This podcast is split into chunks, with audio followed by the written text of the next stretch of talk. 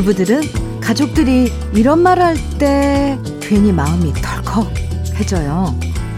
오늘은 토요일인데 뭐 맛있는 거나 해 먹을까? 도대체 맛있는 게 뭔지, 그 맛있는 건 누가 만들라는 건지 순간 고개가 갸우뚱해지잖아요. 매일 음식을 만든다는 거 알고 보면 이것처럼 보통 일 아닌 거 없죠.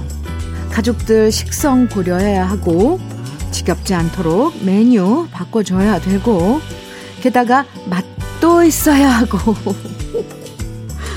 반찬 하나에도 이런 고심이 담겨 있다는 걸 누구 한 사람이라도 알아주면 이런 더위도 충분히 견뎌낼 수 있을 것 같아요. 토요일 주현미의 러브레터예요. 7월 17일 토요일 주현미의 러브레터 열어준 노래는요. 장미화의 안녕하세요 였어요. 6080님 신청해 주셨죠. 네, 안녕하세요. 잘 들으셨어요? 이렇게 요즘처럼 더울 땐 예, 정말 끼니마다 밥해 먹는 것도 일이죠. 그렇다고 나가서 사 먹는 것도 요즘 같은 땐 쉽지 않고요. 이럴 땐 에, 정말 맛있다 없다 평가하는 대신 차려놓은 음식 맛나게 먹고 설거지는 다른 사람이 대신 돌아가면서 해주는 센스 요게 필요해요. 덥다 보면 진짜 짜증, 짜증도요, 쉽게 나고, 또 지칠 수도 있지만, 센스 있는 행동 하나가 또 쉽게 짜증을 누그러뜨릴 수 있거든요. 아주 작은 그 센스가요. 오늘 여러분의 식탁엔 어떤 메뉴로 차려질지 궁금해집니다. 뭐든 맛있게 드시고, 참 맛있었다. 엄지척 해주세요. 어떤 한 사람만 힘들게 하지 마시면, 아, 마시고요. 네. 9567님께서는 부산에서 근무하는 아파트 경비원입니다. 요즘 모기가 너무 많아서 매일 모기와의 전쟁을 치르고 있어요. 주현미 씨 방송을 근무할 때마다 매일 듣고 있습니다. 제가 제일 좋아합니다. 현미 씨, 감사합니다. 건강하세요. 감사합니다. 9567님의 제일 좋아하는 목록에 주현미의 러브레터가 이렇게 들어있다니까 정말 제가 다 어, 행복하네요. 무더운 여름 모기도 기승 부리는 이 시기 잘 견디시기 바라고요. 커피 힘내시라고 선물로 보내드릴게요. 3636님께서 함현숙의 내일로 가는 우리들 청해 주셨고요. 방선경님께서는 홍서범의 그래 청해 주셨어요. 두 곡 이어드릴게요.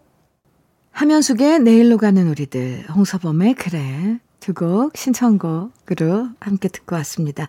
KBS 해피 FM 주현미의 러브레터 함께하고 계세요. 서미라님께서 사연 주셨네요. 언니, 딸 도시락을 아침마다 준비해 주는데 문득 짜증나더라고요. 딸아이는 집단에 돈 아끼려고 도시락을 쌓아간다지만 솔직히 일하는 건 저잖아요. 하지만 그렇게 돈 아껴서 저에겐 커피도 한 잔 안 사주는 딸이 서운합니다. 딴 애들은 엄마 선물도 곧잘 사준다는데, 에휴, 우리 딸은 뭘 사준 적이 없네요. 그냥 눈 딱 감고 선물 사달라고 졸라볼까요? 어, 미라 씨. 저는 그, 미라 씨 의견에, 네, 동의. 한번 졸라보세요. 눈 딱 감고. 아, 뭐, 예쁜 딸아. 이거 요즘 나 뭐 갖고 싶더라. 이렇게. 아, 어, 그리고 매일매일 맛있는 도시락 싸주는 것도 살짝 언급하고요. 당연한 건 아니잖아요. 솔직히, 그죠? 네, 도시락 싸주는 게 엄마도 배려를 하고 엄마의 시간을, 정성을 들여서 하는 건데 따님이 모를 수도 있어요. 그러니까 서미라 씨 살짝 이야기 꺼내는 것도 좋을 것 같아요. 아, 1278님께서는 현민우님, 러브레터 애청자입니다. 어, 감사합니다. 러브레터를 듣고 있노라면 가끔 생각나는 사람이 있어요. 음, 30년 전 일인데, 누님의 노래, 이태원 연가를 기가 막히게 잘 부르던 여자친구가 생각납니다. 제가 사는 곳이 부산인데요. 그 시절 부산대교 아래 포장마차에서 이 노래를 불렀는데 포장마차 손님들이 박수를 치고 안주까지 공짜로 시켜주던 생각이 나네요. 그 여자친구랑은 잘 안 됐는데요. 지금도 그 여자친구는 어디선가 현민우님의 노래들을 부르고 있겠죠? 어쩌면 현민우님을 좋아했으니까 이 방송을 듣고 있을지도 모르겠네요. 그렇게 생각하니까 기분이 참 묘해집니다. 30년 전 일인데, 와, 아직도 1278님 어, 가슴에 생생하게 이 기억이, 그 시간이 살아있나 봐요. 근데 그 풍경은 얼마나 낭만적이에요. 그죠? 어, 부산인데, 부산대교 아래 포장마차에서 어느 예쁘장한 처자가 이태원 연가를 아주 불러 제꼈단 말이에요. 근사하게. 근데 그 주위 분들이 막 박수를 치고 그 분위기에 들떠서 안주도 막 시켜주고 공짜로. 아, 1278님. 너무 멋진 추억이네요. 너무 아름다워서 가슴이 약간 아려오네요. 네.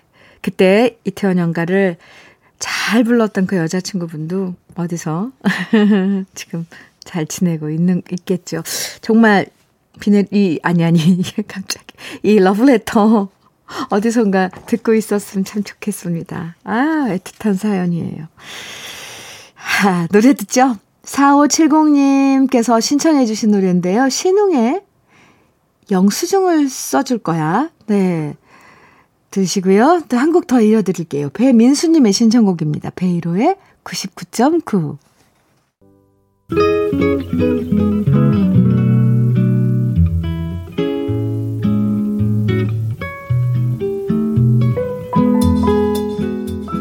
마음에 스며드는 느낌 한 스푼. 오늘은 프랑스의 시인 장 루슬로의 세월의 강물입니다.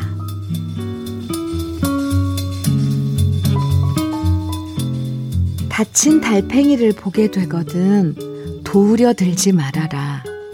그 스스로 궁지에서 벗어날 것이다. 당신의 도움은 그를 화나게 만들거나 상심하게 만들 것이다. 하늘의 여러 실험 가운데서 제자리를 떠난 별을 보게 되거든. 별에게 충고하고 싶더라도 그만한 이유가 있을 것이라고 생각하라. 더 빨리 흐르라고 강물의 등을 떠밀지 말아라. 강물은 나름대로 최선을 다하고 있는 것이다. 주현미의 러브레터예요. 허혜천님께서 사연 주셨어요. 얼음이 귀했던 어린 시절. 한여름 유원지나 사람이 많이 모이는 곳에서 리어커에 파라솔을 펴놓고 커다란 통에 어, 덩어리 얼음을 넣고 팔던 보리냉차 뼛속까지 시원했던 그 옛날에 보리냉차처럼 현미님 방송은 저에게 시원한 오아시스 같습니다. 이 얘기 꼭 하고 싶었습니다. 와, 혜천씨. 보리 냉차처럼 아주 정말 시원한 그런 이야기 전해주셔서 고마워요. 아, 저는 시원한 아이스 커피 보내드릴게요. 감사합니다. 9912님, 이덕진의 내가 아는 한 가지 청해주셨고요. 1호 44님께서는 서지원의 그때가 좋았어. 그리고 김윤희님께서는 원면의 이별여행 듣고 싶으시다고요. 세 곡 이어드릴게요. 주여미의 러브레터 1부 끝곡으로요. 9272님의 신청곡 배철수의 그대는 나는 들으시고요. 잠시 후 2부에서 만나요.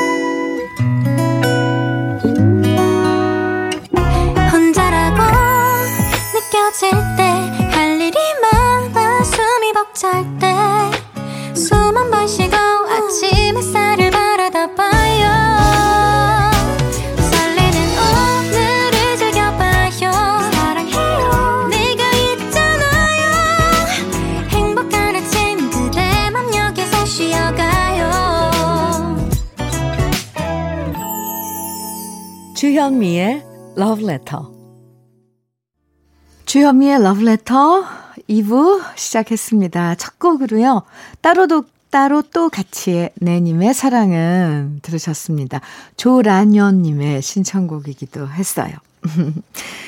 러브레터 토요일 2부에선요, 우리들의 지난 시절, 그리운 추억과 노래들 만나보는 시간 꺼내들어요 만나볼 건데요. 그 전에 주현미의 러브레터에서 드리는 선물 소개해 드릴게요.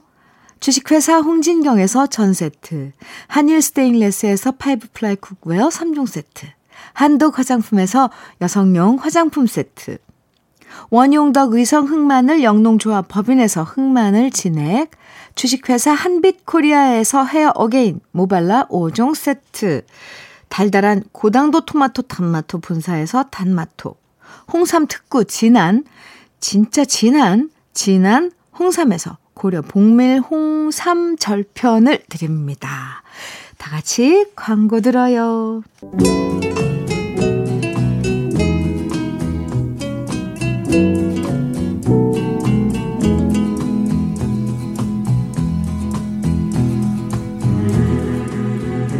그리운 추억과 노래를 다시 꺼내서 만나봅니다. 토요일에 함께하는 꺼내들어요. 사연 소개된 분들에게 모두 치킨 세트 선물로 드리고요. 첫 번째 사연의 주인공은요, 박정호 씨입니다.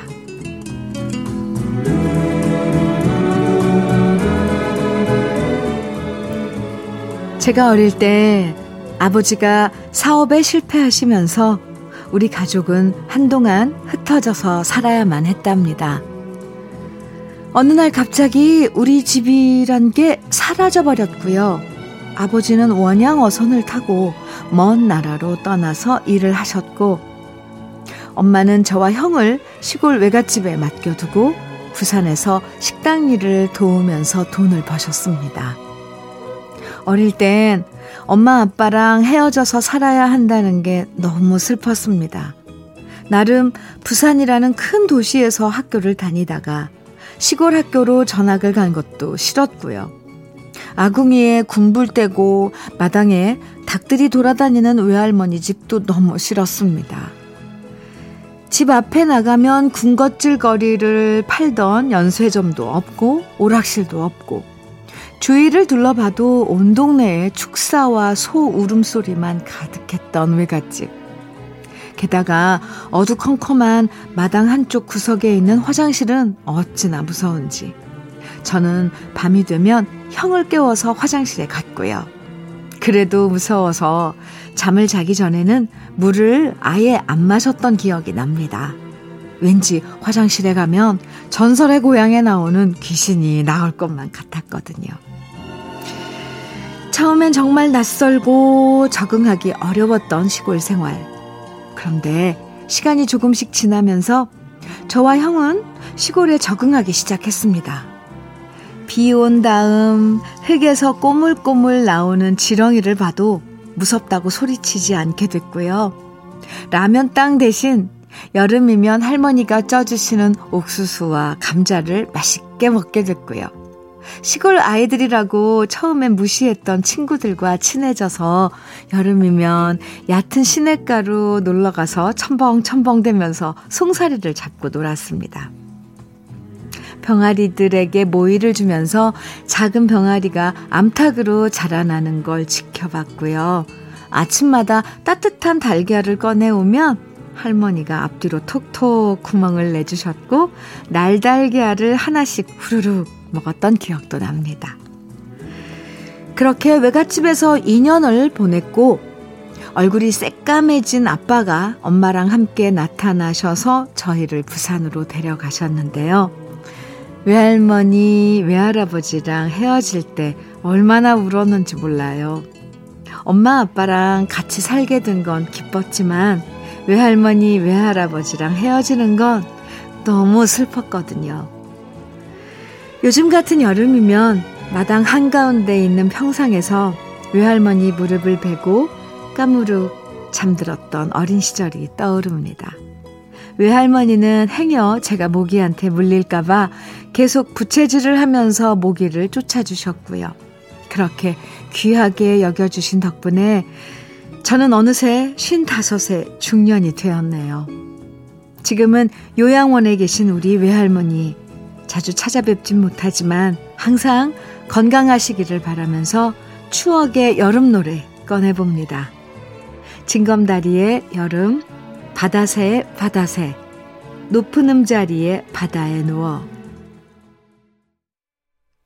박정호 씨 노래 잘 들으셨어요?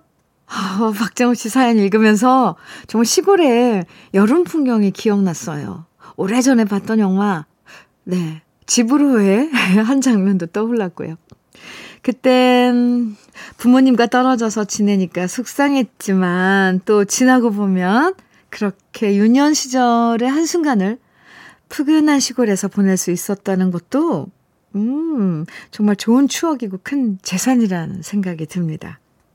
외할머님 건강하시길 저도 바라고요. 박정호 씨에겐 치킨 세트 보내드릴게요. 사연 감사합니다. 그럼 꺼내들어요. 두 번째 사연의 주인공 오민기 씨 사연 만나볼게요.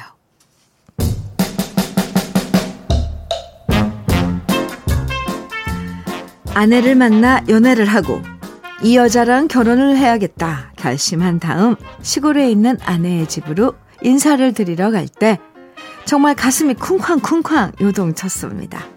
왜냐하면 이미 제 아내의 뱃속엔 우리의 사랑의 결실이 있었거든요. 요즘 같으면 대수롭지 않은 일로 넘어갈 수도 있겠지만 22년 전만 해도 혼전 임신을 고백한다는 건 정말 살 떨리는 일이었습니다. 남의 집 귀한 딸에게 무슨 짓을 한 거냐? 도둑놈 취급을 받으면서 두들겨 맞을 수도 있었고요. 아내의 호적을 파버린다. 이런 얘기가 나올 수도 있는 문제였거든요. 게다가 저희 장인 어른, 자, 장인 어른은 어릴 때부터 시골 마을에서 힘세기로 소문난 분이었습니다.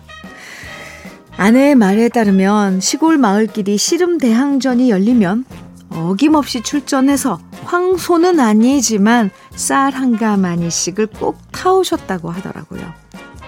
그 얘기를 들으니까 잘못하다가 한 대 얻어, 얻어 맞아, 맞으면 죽겠구나. 정말 다리가 후들후들 떨려왔습니다.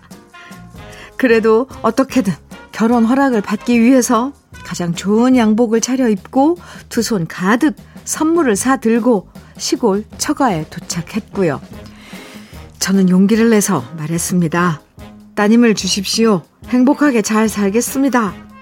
그리고 우리의 이세가 뱃속에 있다는 사실도 이실직고했습니다. 그러자 아무 말씀 없이 일어나서 마당으로 나가신 장인 어른은 갑자기 있는 힘껏 장작을 패기 시작하셨습니다. 어찌나 힘이, 좋, 힘이 좋으시던지 장작 쪼개지는 소리가 들릴 때마다 저한테 화내고 싶은 마음을 애꿎은 장작에게 푸시는구나 싶어서 좌불안석이었는데요. 그렇게 쌓인 장작을 다 팬 다음 냉수 한 사발을 마신 장인 어른은 말씀하셨습니다. 둘이 같이 살다가 헤어진다, 못 살겠다는 소리 들리는 순간 너는 내 손에 아작 날껴. 그렇게 결혼 허락을 받은 저희 두 사람은 장인 어른이 무서워서는 아니지만 둘이 헤어지지 않고 아들 둘, 딸 하나를 낳고 21년째 잘 살고 있습니다. 돌아오는 일요일이 우리 장인 어른의 79번째 생신이신데요. 아직도 힘이 저보다 더 좋으신 우리 장인 어른. 늘 건강하시길 바라면서 장인 어른 하면 떠오르는 노래 꺼내봅니다. 정말 힘 좋은 우리 장인 어른을 생각하면 떠오르는 김연자의 천하장사. 그리고 진짜 천하장사였던 이만기의 친구가 좋다. 장인 어른이 좋아하는 가수 서른도의 사랑의 트위스트. 아, 네. 인사 온 사윗감한테는 화풀이를 못하고 애꿎은 장작만 패면서 화풀이 했던 장인어른 모습. 상상하니까 너무 재밌었습니다. 물론, 오민기 씨는 심장이 쫄아들었겠지만요.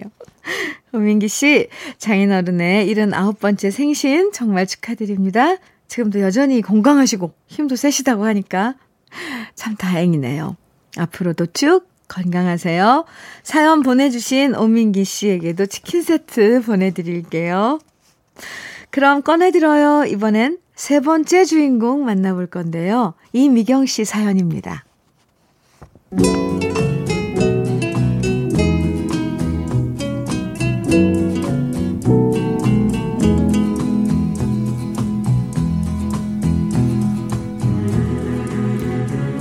자격지심이 안 좋다는 걸 알지만 남편을 처음 만났을 때 저는 자격지심으로 가득했습니다. 그래서 남편이 저에게 고백을 했을 때도 남편의 말을 믿지 않았죠. 남편은 저보다 7살이나 어렸고 총각이었지만 저는 이혼하고 아이 둘을 키우고 있는 36의 싱글맘이었거든요. 공장에서 남편은 저를 누나 누나 하고 잘 따랐고 저도 싹싹한 동생이 생겼다고 생각하면서 친하게 지냈는데요. 서로 통하는 게 많고 취향도 비슷하고 제가 무슨 말을 하든 잘 받아줘서 고단한 공장 일을 하면서도 남편과 딴 사람들 욕도 하고 수다도 떠는 게 참 좋았습니다. 하지만 덜컥 남편이 제게 좋아한다고 고백을 해오니까 터 나더라고요. 그리고 화가 났습니다. 얘가 지금 나한테 장난하나 싶기도 했고요. 누나 동생으로 좋게 지내던 사이가 이런 엉뚱한 고백으로 멀어질까봐 걱정이 됐습니다. 그래서 말했죠. 세상은 그렇게 호락호락하지 않다. 더 좋은 여자 많다. 괜한 생각하지 말고 우리는 예전처럼 누나 동생으로 지내자.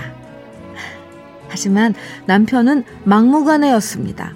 화를 내도 말을 안 듣고 연락을 끊고 봐도 모른 척 해도 공장일 끝나면 앞에서 저를 기다리면서 집까지 쫄래쫄래 따라왔고요.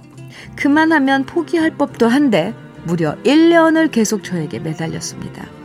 그러면서 자기를 믿어달라고 다시는 마음 아프게 만들지 않겠다고 말했습니다. 제가 전 남편한테 상처받은 게 많다는 걸 남편은 알고 있었거든요. 결국 그렇게 저는 남편의 변함없는 애정 공세에 마음을 열었습니다. 보잘 것 없는 제가 뭐가 좋다고 이렇게까지 좋아해 주는지 오히려 감사해야 할 일이란 걸 깨달았죠. 물론 결혼하기 전까진 어려움도 많았습니다.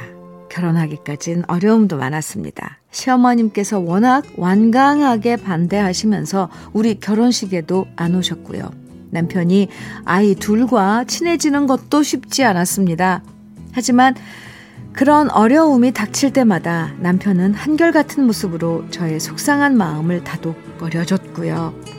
이제는 시어머님께도 인정받고 우리 두 딸들도 남편을 아빠라고 부르면서 잘 따르고 있습니다.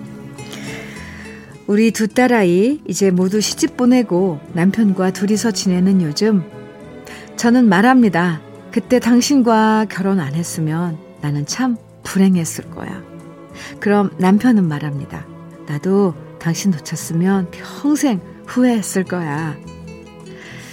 우리의 아름다웠던 연애 시절 즐겨 들었던 노래 남편과 두 손 꼭 잡고 함께 듣고 싶습니다.